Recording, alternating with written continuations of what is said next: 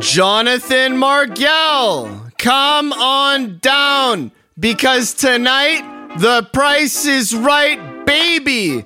Avi, you are on your Bob Barker flow today, and I love it. Welcome to Behind the Founder podcast, episode 10. Wow! My name is Jonathan Margell. I will be your host today, and you are in store for such a sick episode. We have my brother, Max Noreau, hockey expert, superstar, extraordinaire, Olympic medalist on the podcast today. The crazy thing is, best friends with Max, but I have so many questions. I don't know why. I've never asked them, but guess what? I'm asking them today. What a list we have in store for my boy Maxi.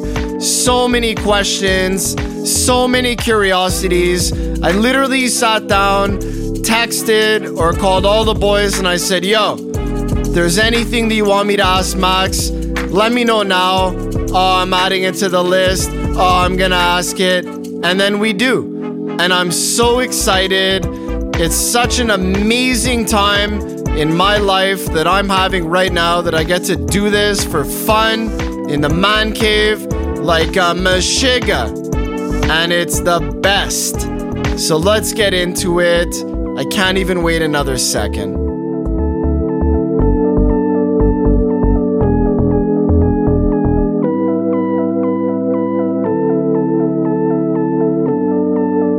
Max Man, welcome to Behind the Founder podcast. I've been following your hockey career for many, many years. I am so happy to have you as my guest. Welcome to Behind the Founder podcast, brother.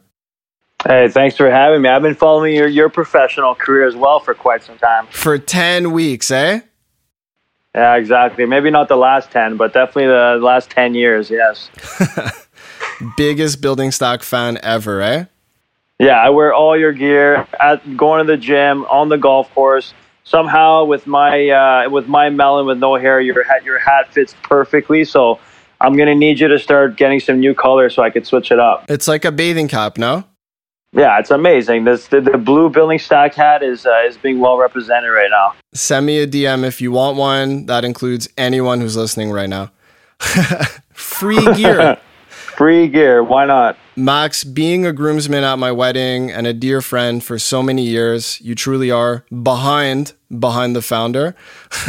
I love I've been saying it every week. I love it. Canadian Olympic athlete, bronze medalist, Spengler Cup superstar, record book holder, tied for most points by any country, any defenseman, tied for most championships, Spengler Cup four out of six years. That's insane. We watched them all. It was a lot of beers at 8:30 a.m. Who even knows? You're you're you're in the books for life, buddy, as our friend Kelman would say. And he was also telling me it's it's the oldest hockey tournament in the world. Yeah, I believe that is true, and yeah, it's been a thrill to be part of that. Definitely one of the better uh, things about heading over to Europe uh, early on in my career was being able to play in all these Spengler Cups for the family. It's been amazing last couple years, I would have to say I've been getting a lot harder because with the two uh, kids that have endless energy running around the hotels every day, it's very tough to go at night and play. But uh, uh, we've been getting it done. We've been waiting, and I think it speaks to how much pride Canadians have when they put on that jersey. That we, even though we don't play together during the year, we can show up, and within two days, we're we're brothers on the ice, and, and we find a way to uh, to get it done. Amen, man. Go Canada. That's the best let's let's get started with some good stuff. And you know what? Instead of saying who is Max Noreau and and getting just a a quick answer, let's have a long, slow answer. It's gonna be rapid fire format. We have a lot of buddies who I said I'm jumping on the podcast with Max. Any questions that you have, things that you're genuinely curious about, things that you've never heard the answer, you never thought of asking, what are those things? I got a bunch of questions from Kellerman, from DJ, from Mahler, from Cousin Allen, from Wong, from a bunch of people. So it's a big mishmash. Let's do rapid fire. Let's throw out a bunch of questions. Let's get some quick answers so that we can get through lots of content, lots of hockey knowledge. and we'll take it from there. So it, it's so hard to to put too much of a structure, you know, when you're best friends with the guy you're talking to. But we're gonna try. I'm gonna keep things very professional, and uh, let's get into the fun stuff, man. Let's do it. How many teeth have you lost? Uh, three, and I'm not may, maybe not done yet. All pucks to the face, or what? One puck to the face on the bottom one, which is a very early on in my career. I had that one fixed with a screw. Uh, so it barely shows now, except uh, I'm going to have to get a, a, new one made uh, just because over time they change colors. They have to match them with your normal teeth. And then up top, I have a flipper I lost to at the Olympics, and we were obviously in South Korea, and I was not going to get my teeth fixed there, not knowing what was going on or what anybody was saying to me. So we waited, and uh, luckily, I, we found a really good dentist uh, actually in Montreal in the old port. Uh, was my one of my dad's good friends, and he was able to uh, to, to hook me up, and he's going to be taking care of me the, the rest of the way. Has the Tooth Fairy paid you a few visits? Uh, no, if you mean that by by Team Canada paying for all my bills, yes, uh, they it has. That's a good tooth fairy. That's probably the best tooth fairy.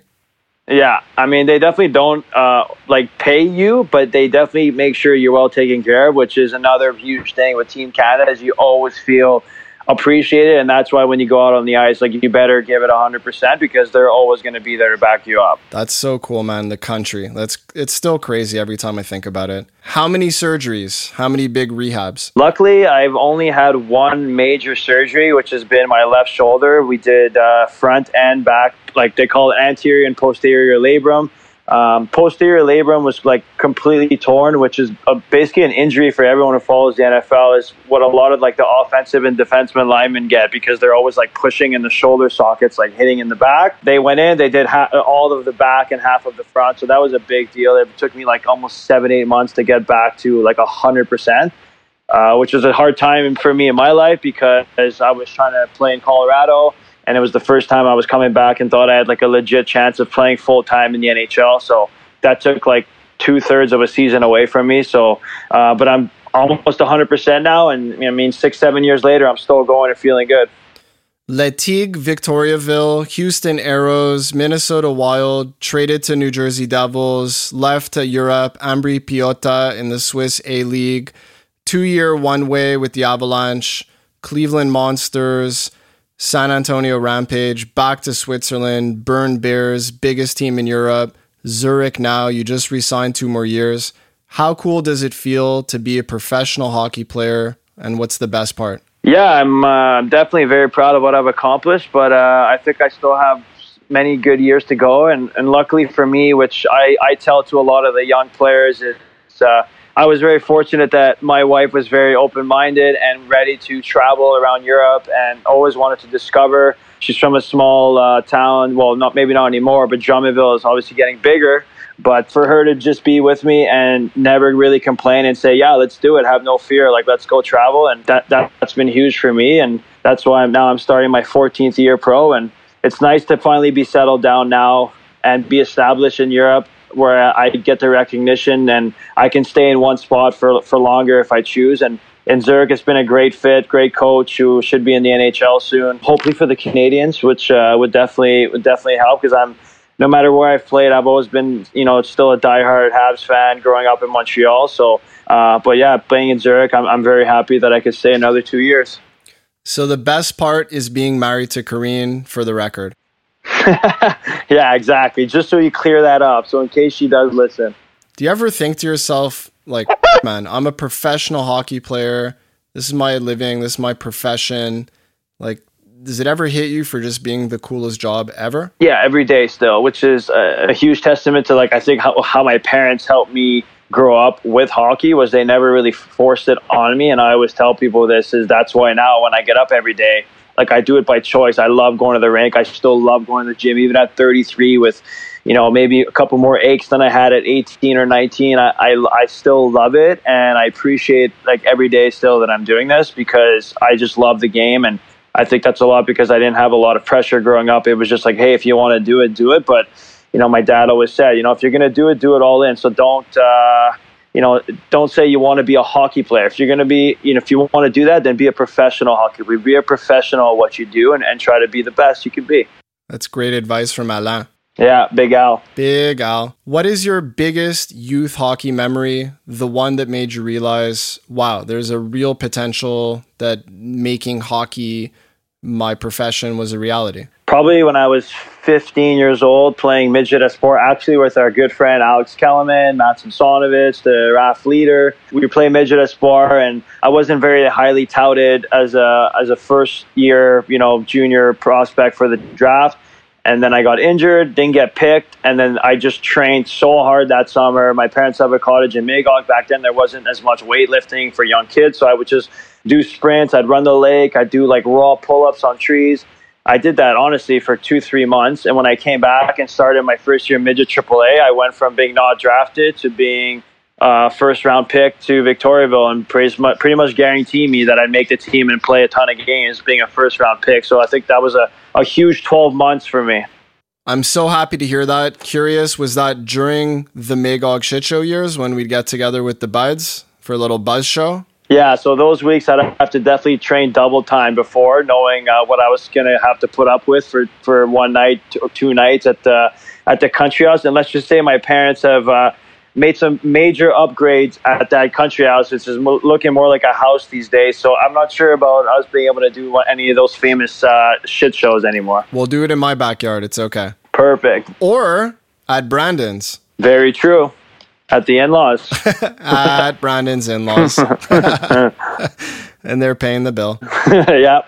So between the workouts and chilling with the boys and traveling, the competitiveness, what do you see yourself missing the most one day, many years from now, when you decide to hang up the skates? I mean, other than all those things you mentioned, I think sadly it's like a lot of what you see out there in the news is I think guys don't have, really have a purpose anymore unless you can just dive right into something, which is – what I'm slowly trying to do, seeing the, how I mean I'm already past halfway of my career. Who knows with injuries or or bad luck or whatever, uh, what's going to happen the next couple years is. Uh, I just right now I have a purpose and it fires me up every day still to get up. I like to get up really early. I'm usually like if I could I'd work out at 7:30 because I just like getting it done and I know it's the most important thing um, for my job to do. But I think not having a purpose is, is something a lot of players fear and are, and are scared about, and maybe they think about it too late when their career is done. So I'm trying to be ahead of the game, and you know, uh, I know I know I got you to lean on for real estate and ask questions, and my uncle did it in Outremont. So I think I'm surrounded by good people in that field. Where if I want to be able to branch out and use my network, I, I need to start earlier than later, and and not have to play catch up later. You know what? If if we break it down and go there for one second you started investing in real estate many, many years ago. You realized, all right, gonna make a few dollars, gonna buy a condo, gonna buy another condo, gonna buy a house and another one and build a building. Like you're you're moving and you've you you have that that head start much more than other other athletes in in my opinion. I feel like people play out their career and and then they start to invest. They also pissed away a lot of money. Like you you saved and you invested very early, and I've I've always admired that. I think other people listening that are athletes, you know, should do the same thing as early as possible, as much as you can afford, and and just live more normal and just have many more investments. I love that. Yeah, I mean, I definitely think I used the hours that I wasn't at the rink. You know, it's not like an athlete has a nine to five job unless you're like an NFL quarterback you're watching video all day. But I mean, for most of us, if your day's done by lunchtime, I mean, instead of going home and playing video games, I would try to read up on stuff, call people. Like I said, my uncle, uh, we always talked about it over the years. And I thought, you know what, you know, starting earlier on is the best thing. Yes, you can put a lot in the market, but I think one guy that really got to me was I went to a wedding and I couldn't even tell you his name right now, but it was like this very old, very wealthy, very Italian guy. And he would just tell me, "Hey Max, my money I only invested where I could touch it. I want to go touch the land. I want to go touch the building." And I always kind of remembered that, saying, "No matter what happens, you know, the structure will be there, the land will be there," and I kind of just went with it. Wow, man, touching the investments. I love that. Everyone who's listening, who's who's in the town meeting, is gonna love that. I only put my money where I can touch it. it's exactly what he told me.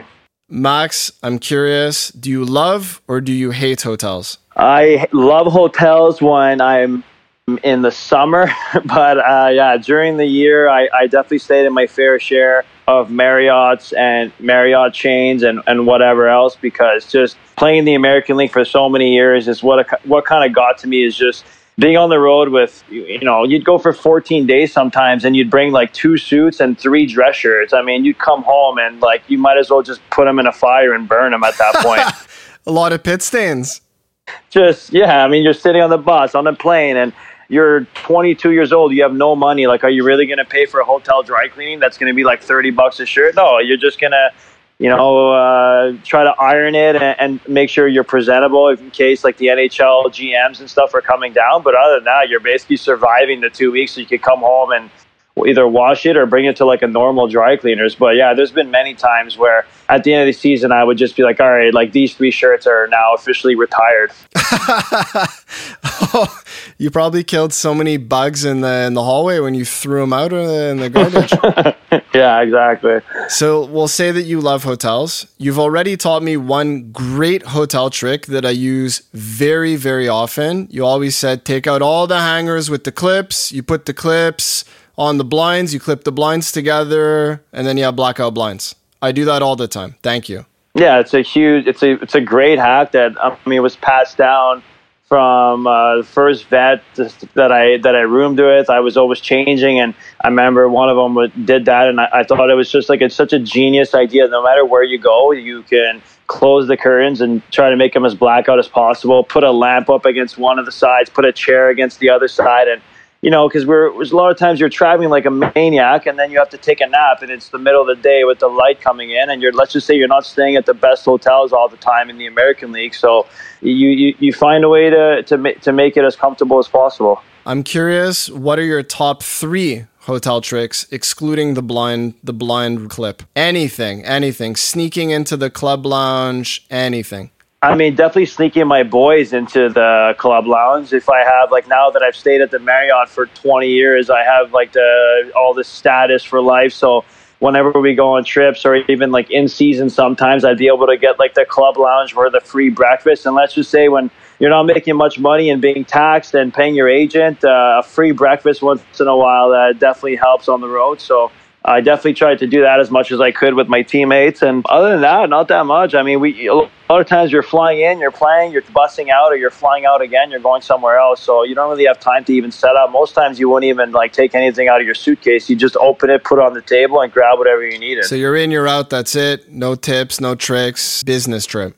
Pretty much, yeah. I mean, unless you're playing back to backs, you're not really I say I use the word comfortable before. You're never really that comfortable. You're literally just hanging your suit up and putting it back on, and then coming for your nap, uh, going back out for a pregame meal, and then getting on the ice, and then you leave. So, I mean, half the times, uh, the the best part was we'd travel so much in San Antonio during the rodeo because we'd be gone for 30 days almost or 28 days that one year I ended up sending Corrine home, my wife, because I was just like, I'm not going to be home for almost a month. You might as well go home and see your family.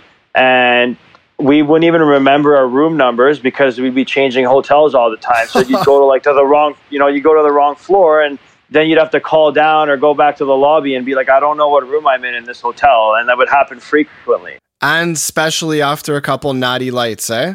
Yeah, I mean, let's just say when it was dark out, it was a lot tougher too. So let's let's keep talking about the road for a second. How do you stay busy on the road throughout an insane travel schedule?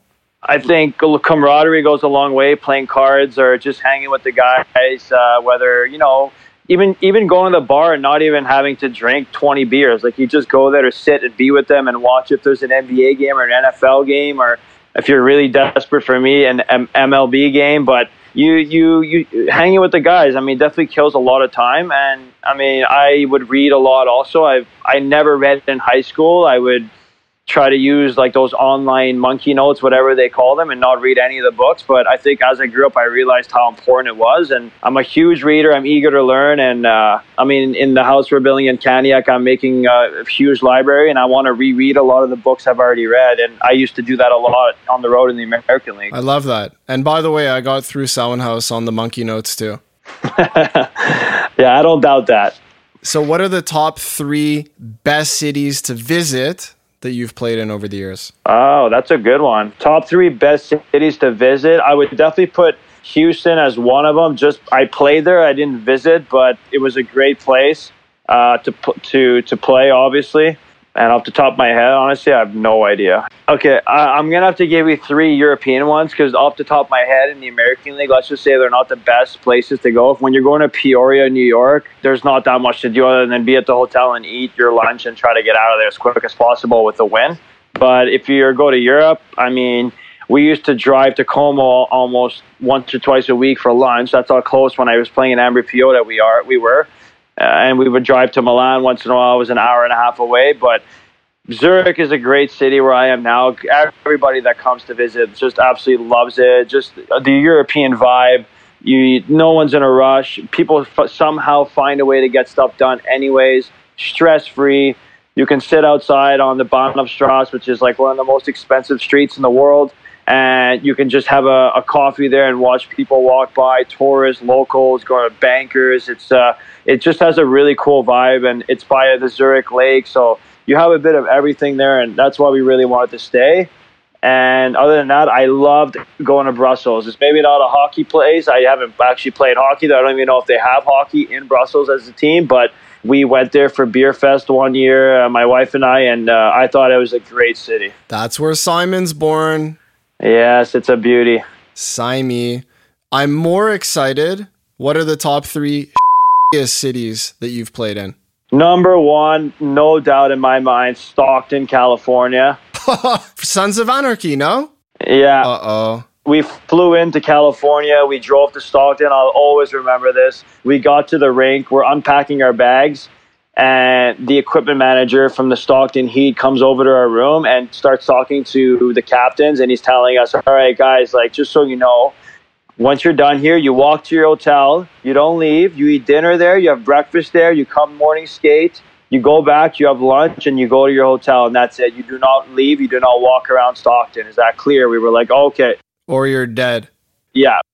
so stock that was not a great trip. Uh, we basically were stuck in the hotel the whole time. So Stockton would definitely be my number one. Peoria, New York was awful. It doesn't even exist anymore. This uh, the the team, I don't think, or it might be in the East Coast now, but I don't think in the American League they even have a team. The team was so shit that they blew up the city. St. Louis was like, oh, all of our young guys are depressed in Peoria, so we got to get them out of there. So they changed the AHL team. They they moved it somewhere else. So those two are definitely, you know, for me terrible places to to visit, to play in. I, I hated going there. But other than that, I mean, the American League's done a really good job, and the NHL teams have done a really good job of picking good spots and taking care of their players down there, making sure they're comfortable. So, uh, other than those two, I can't really complain. Somewhere in Europe is dog. What is it? You're never gonna get traded there because the city's so bad you won't even agree. So you can say it. I mean, a lot of teams in the B League in Switzerland. So I mean, they don't have the biggest budgets. They don't have the biggest TV deals. So, and we have to play them once in a while because uh, we play in the Swiss Cup. So it's kind of like to get all of Switzerland involved in, in pro hockey. So like the top teams have to play against like the second or third league teams, and some of those guys have full time jobs. It'd be like our boy Alex Kellerman working nine to five and then coming to play against the Zurich Lions at night. Like that's kind of like some of the teams that we played against. So we would dress like two thirds of our team and win like nine to one in the game. It was not great. The setups were pretty bad. Like you almost didn't even want to like stretch or foam roll on the floor because you were just like so grossed out. So you'd end up having ten coffees as your warm up and just going out on the ice. Ugh, the schmutz of, of Switzerland, eh? Yeah. Yeah, which is which is honestly still like not really that slummy because it's Switzerland, but, but it's still better than everywhere. yeah, but it's still but uh, like as a hockey player, you definitely don't feel comfortable before the game getting ready. I have to ask, it's the obvious question, the elephant in the room.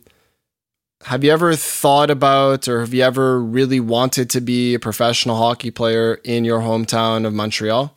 I mean, definitely yes. I think it's every or most kids' dreams that do grow up here that love the game. You pretend to be them, in, in, in you know, on the roads when you're when you're a kid playing against your brothers or your buddies. Uh, you, you, you mean you admire them your whole life. Even now, I try to watch the game sometimes in Europe when it's one in the morning. It's you know seven here or whatever. I'll try to I'll try to catch uh, like the first period or or whatnot. But uh, it would be a lot of pressure. I think the Quebec media can definitely do a better job of trying to make players want to come play here because, you know, speaking with a lot of players that have played in the NHL and or are from Montreal or at least from from the province, it takes a toll on you. you like especially as if you're French or you're from the area, you have that much more pressure to produce, and it's it's not always easy. There's so many factors: uh, health, uh, who are they playing you with? It, it's definitely a, a mental grind, I would say, playing in Montreal, but. If, if you're from here and obviously the salary people will say comes with the territory but i don't believe that i don't think that mental abuse like that, guys taking that heat is is going to help them on the ice. I mean, if if they think the media here that guys don't like it doesn't get to them and you know it doesn't affect them. I mean, it 100% does. I mean, unless you're you're you're special. I'm assuming a guy like Carey Price can pretty much put his head on the pillow and not worry about it, but for most guys, it affects them, and it's definitely not uh, a productive way to, to have a better team here. Gary doesn't care, by the way. There's no way. No, for sure not. Question from my buddy DJ What is it like to get so much gear? Jerseys, sticks, gloves. Do you ever feel that you have too much stuff or is it never enough? It's definitely overwhelming, especially playing for all these Team Canada events, even leading up to the Olympics. I played in, I think, every single tournament, tryout tournament in Russia, in Sochi, and uh, we went to Moscow. Every time it's like, hey, here's a gift bag on your bed. And I mean, it's it's great. And I what I started doing the last couple of years is trying to get different sizes for my family, my buddies, try to give them out to people because I mean, I'm not a guy either that wants to wear head to toe Team Canada everywhere. Look at me. So when I go to the gym, like I'll never wear shorts and a t-shirt. Like if I have to, I happen to have uh, the clean shirt as a Canada one, I make sure I'm wearing like Under Armour black and nothing, you know, shorts because I don't want to be that guy, and I just use it because it's free ninety nine. so, by the way, I don't fit in the large dry fit that you gave me. I'm a little too fat. So, I'm going to give it back or I'll give it to G or Matt or whoever wants a large. But can you get me an XL next time that you're in the Spengler? Hundred percent. I'll I'll make sure I get you an XL, or I'll, I'll just get you a normal large, but I just won't get it fitted for you. There you go. It's a lot of Uber Eats Chinese food, a lot of lo mein noodles in the stomach. So we've uh, we've gone up a size. Yeah, it's been tough on everyone. The the lbs have been packing on. But you know what? It's good for you. It'll keep me warmer in the winter. That, that's true. Max, you've rocked the C and the A on your jersey many, many times over the years. What does it feel like to be the captain of a hockey team? Does the C affect your gameplay? And the way that you carry yourself on and off the ice? It's a huge honor to wear it, obviously, but I've also been on teams where I felt like I was a pretty big presence in the room just by the way I played and I worked every day, showed up early, and didn't have a letter on my jersey. So it never really affected me if I had it or not. Uh, it's definitely something nice and it's cool. Like I have jerseys that are going to be hanging on my wall that are going to have the C on it or the A. But at the end of the day, I haven't really changed anything, and I'm not the most vocal guy all the time, rah rahing in the room, yelling at school. I try to just go out and lead by example, and especially off the ice, make sure I'm showing everyone this is the work you need to put in to to have longevity, to be good, to be consistent, and I mean, letter or not, that's never going to change. Amazing. You're always my captain, Max. Captain Insano. okay, so it's taken 30 minutes, and I'm blown away that it hasn't come up in more detail. You're an Olympic athlete, you're an Olympic medalist.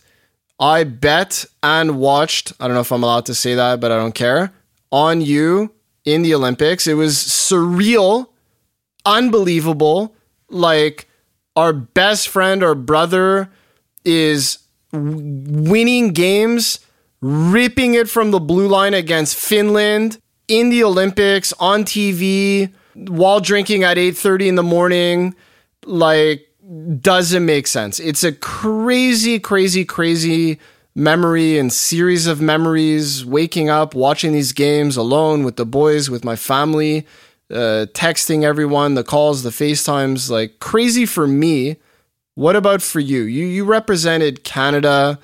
I can't even put myself in your shoes and and guess how that feels It's our nation. You represented them. You brought home a medal. You put a medal on on your family members and your loved ones, and you brought it to my place, and it was in the man cave, and, and touching it, uh, like that whole experience, insane. That's that's the craziest thing that anyone I love has has done Olympics. That's crazy. Talk to me about the Olympics, man. Break it down. Take as long as you want. Talk about everything, all angles, everything. I, everyone needs to hear this. Uh, we have an Olympic athlete medalist on the podcast. That's insane. Yeah, it was definitely. Uh, it's it's uh, even to this day, it's kind of surreal. Like I, I have the jersey signed by everyone, and I can I can go grab the medal, look at it, hold it. It's uh, it's definitely something unbelievable, something that I'll, I'll, I'll treasure forever. But I mean, speaking on the hockey side, if you want me to give you a breakdown, like one of the most grueling processes I've ever gone through was playing my normal season in Bern, trying to make sure you know we're up to standard because there we played in front of 19,000. It's the biggest team in Europe and a lot of pressure playing in, in that city. Uh, you kind of feel like you're in the NHL. So going from there, and then every time we'd have a break, guys would be going to you know, Mallorca or going to Paris, and I'd be flying to Sochi playing like four more games trying to make the Olympic team. And I did that like five or six times during the year, never got a break.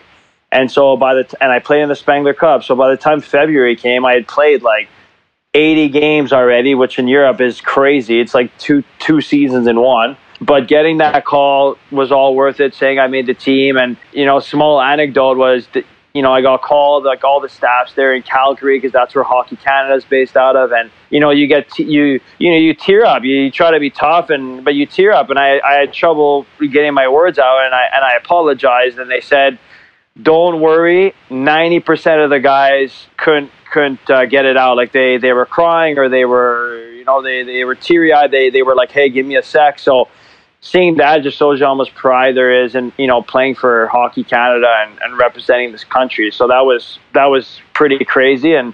And then yeah, we went to uh, we went to Pyeongchang, and uh, you know we got a medal. It is what it is. It wasn't the medal we wanted, but at the end of the day, I have a, an Olympic medal, and it took a lot of guts from Team Canada for the guys that had like a whole country, you know, cheering for them and basically saying you you you win gold like we do all the time um, what do what's expected in Canada, and, to lose in the semifinals and, and realize the next day you have to turn around and play for the bronze medal, and you have to regroup and forget your failures and, and find a way to have confidence and go out and, and, and dominate. And I mean, it speaks to speaks to the guys in that room, I think, because we went out and we did it. And, and I mean, the last game we, we really played one of our better games and, and got the medal. So it was a really cool experience. And you had a couple very dear friends and loved ones visit you and, and go to the games, which is very special. Yeah, on the personal side, it was unbelievable. Having a support system like that, it, it kind of took me away from how big of a moment it was because sometimes when you're alone and you're isolated and the pressure just gets to you because you feel like everyone is so far away and in a, in a different world. But having everyone there and seeing them and you know, one day we had a day off, and I asked the coaching staff if they minded if I took the train from Pyeongchang to Seoul, where everyone was staying, because it was one of the bigger cities, obviously, and I've always wanted to see and visit. So they let they gave me the green light. They just said, make sure you show up and it doesn't affect you. So I made sure I came back early enough, and lo and behold, the next day we played Finland, and I, I scored that big goal that got us the win. So you know, I think seeing everybody kind of relaxed me. It, it motivated me, and and it kind of kept me grounded and saying, hey, it's a huge deal, but you know, at the end of the day, I can go out and have my worst game in the history, and in 20 years, I highly doubt people are still going to be talking about me. So don't worry about it. Just go out and play. Talking about that goal super quick, I think you scored the only goal in the one nothing win. Did you your pants after the game when you realized that was the game winner? You literally won the game.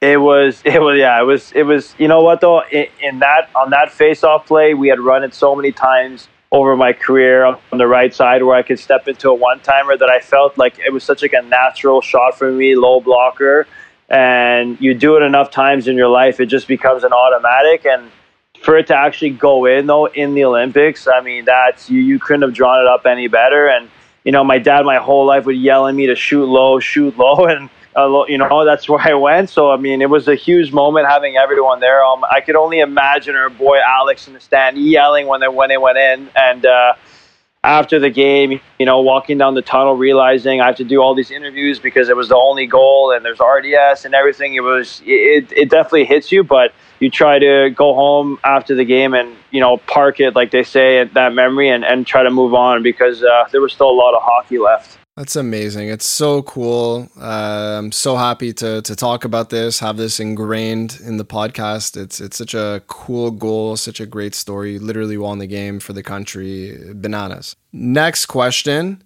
How have you dealt with fame over the years? More often than not, you're very consistently the best, if not one of the best players on each and every team that you've ever played on.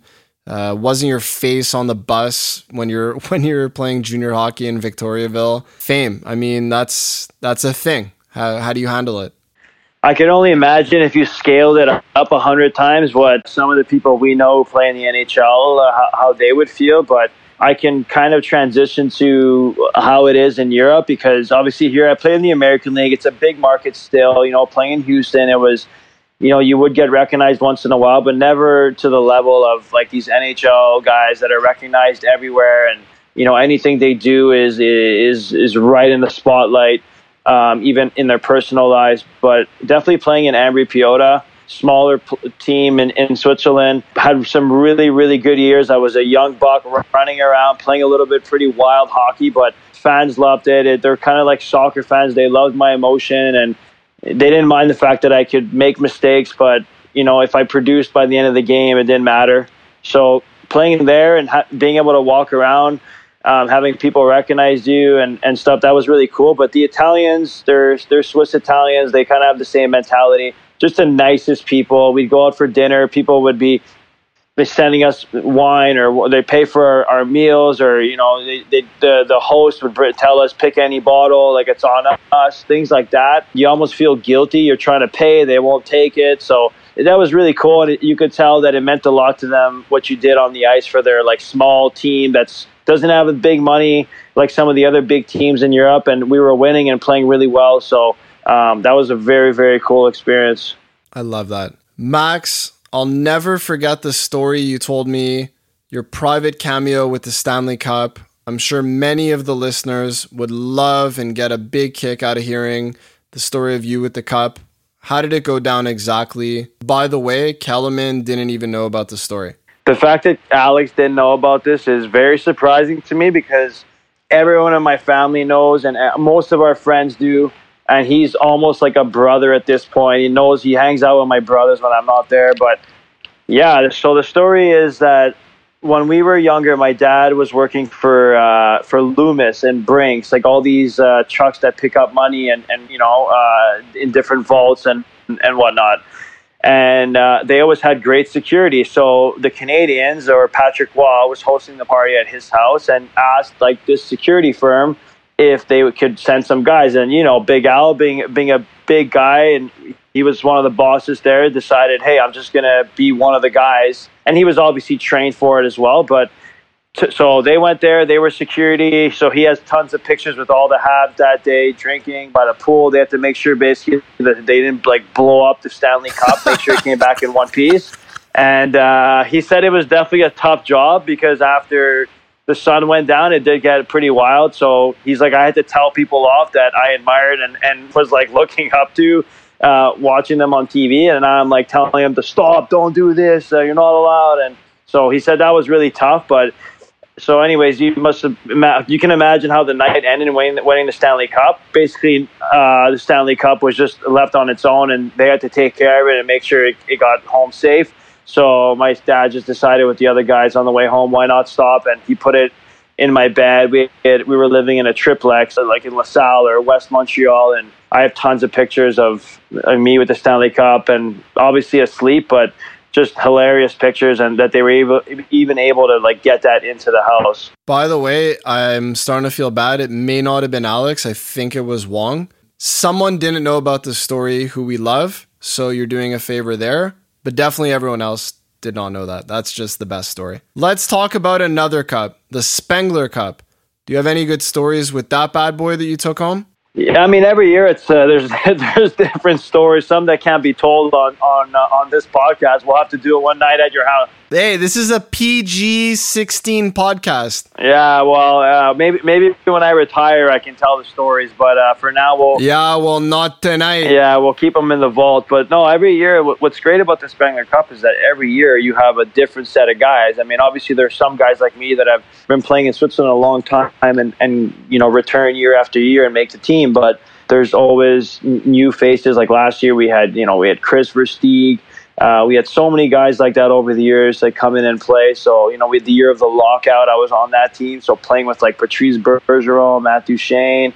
Um, I mean, there's it's just every year you there's just you you learn so much, and there's just so many great stories and people that you meet. And I mean, yeah, the I mean, one thing with with the Spengler Cup is my first couple years there, it was kind of a gong show in the way that guys would show up there and basically use it as a free vacation. And you know, they Team Canada wasn't doing very well for a few years because you know guys would enjoy a little too much, as you could say, uh, whether it was on the mountains or. Uh, uh, past curfew, so that we had to change that. And Sean Burke from Hockey Canada did a great job as the manager. Now he came in. I remember my third year and said, "We'll take good care of you. We'll take good care of your families. You know, we'll have times for drinks, we'll have times for parties, we'll have times to have tons of late night fun.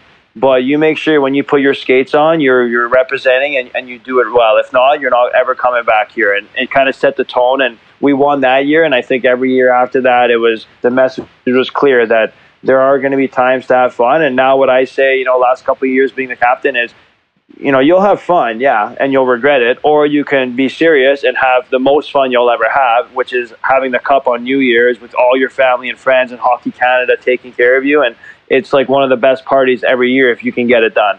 It is a New Year's party. Holy cow, man. Yeah. Wow. Yeah. Fireworks, you have the cup, you're with, you know, you're meeting. Like last year, I got to sit down with one of my all time idols, Paul Coffey, and, you know, you put the kids to bed, you, then a bit later, you put the wife to bed, and then you go back down and you literally shoot. And then you have a coffee. Yeah, exactly. And then you have a couple uh, more glasses of water, and you uh, you stay up till 3 a.m. talking to guys like Shane Doan and Paul Coffey, and you know guys that you've watched forever play, and uh, so that that was really really special. Amazing, man! What a what a story. The New Year's Cup celebration championship party. That's that's the only one in the world. That's insane.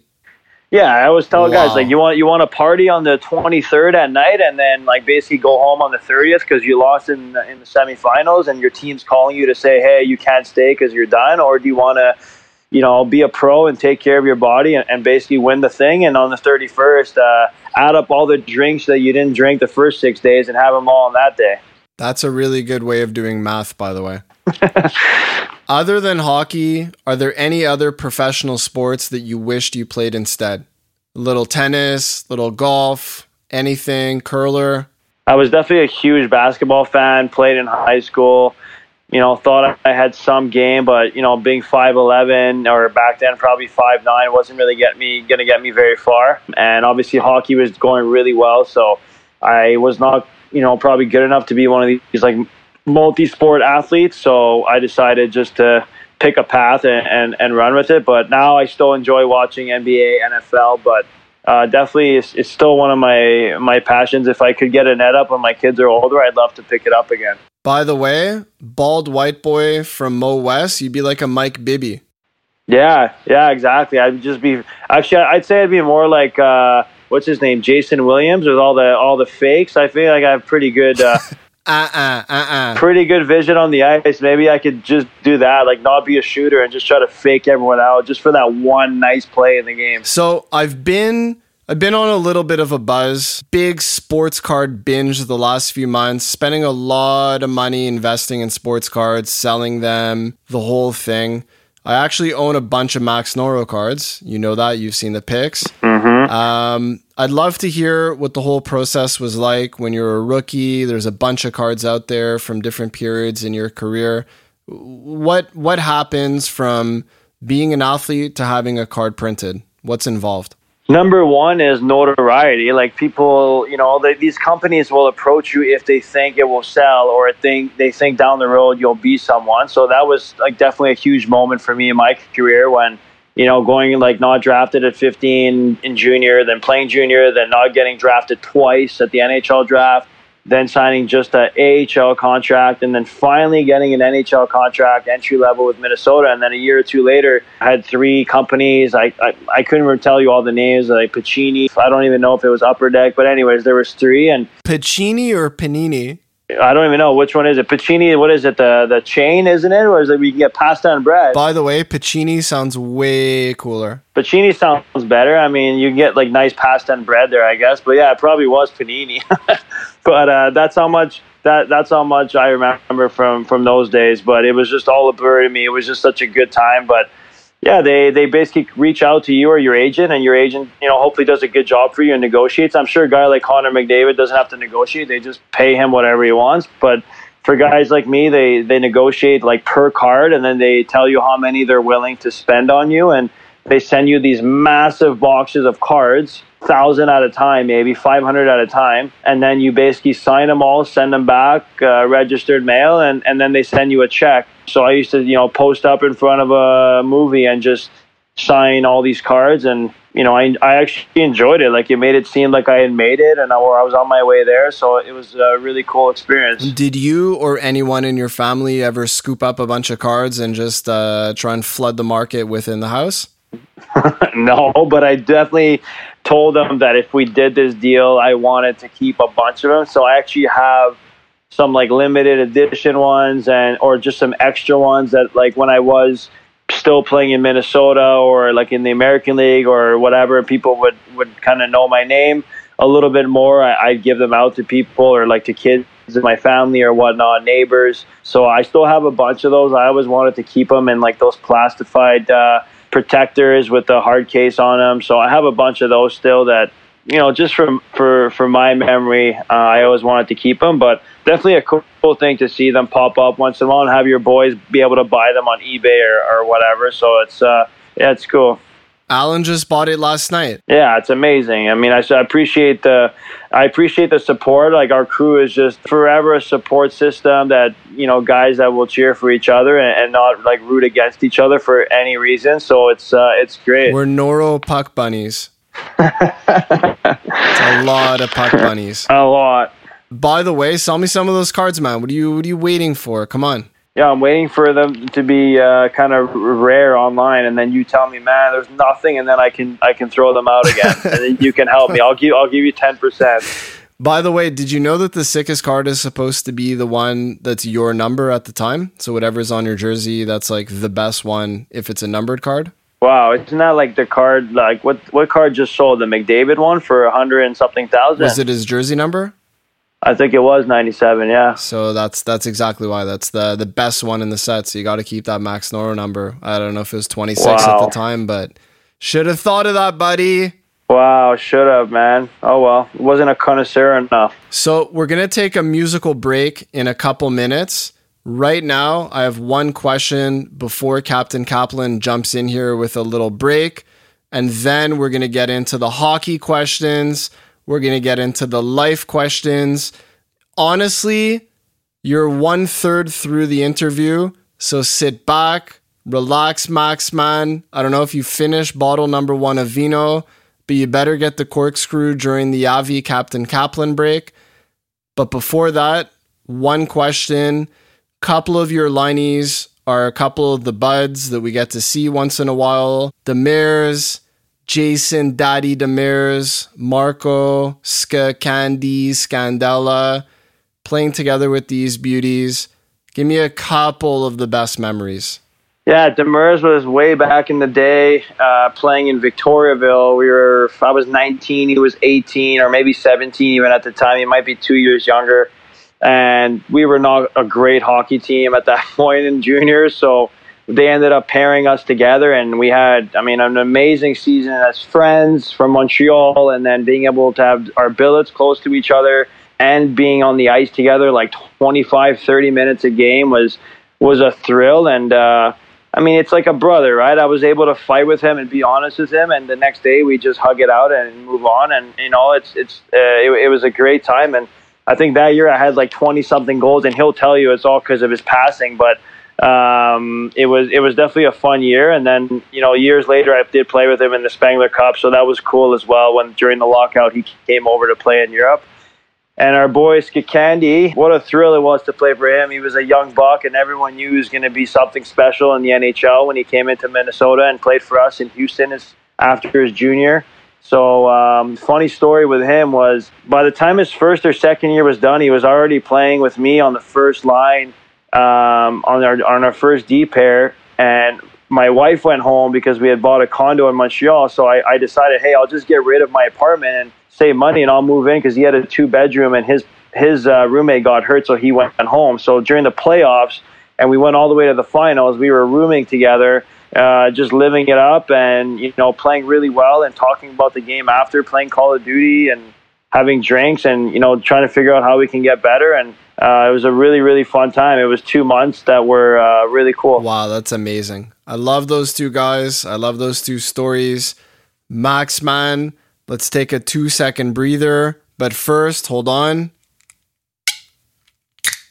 Crack. Having a little Sapporo. We're done with the sake bottle. We're done with the little glasses of Porto. We're moving on to Das Bier. Mmm, Tokyo, eh? Tokyo. Captain Kaplan, I've been listening to that beat with the little birdies in it in the intro all week. I think it's time. Release the birds, baby. Well, this was the episode that was so good, we had to chop that shit down and break it into two episodes.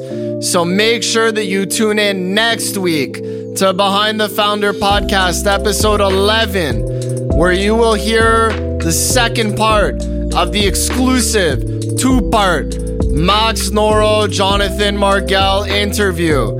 I can't wait. Actually, I can. I've already heard it and recorded it. But you can't wait because it's sick. It's even better. We get into all the hockey stuff, we get into all the life stuff. Keep the interview rolling. It was so hard to hit stop during the interview. We had to let that keep going. But you know what? Let's spread out the hype. Let's spread out the good vibes. There's so much content, so much hockey knowledge, so much good stuff. We needed two episodes.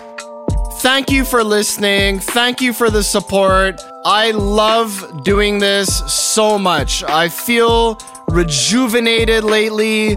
So much good feedback, so much good vibes. People are listening, they're laughing, they're having fun with it. I'm going to continue. As soon as I hit stop on the episode, I realized, you know what? There's not that many things that I love as much as sports. We need to continue riding this wave. I'm going to dedicate the next couple weeks to getting a few more athletes on, ideally from different sports backgrounds. And let's just chop it up. Jonathan Margell style, that funky boy with the chickens in the backyard with the hat to match. You know what I mean, buddy? Episode 10 is a wrap.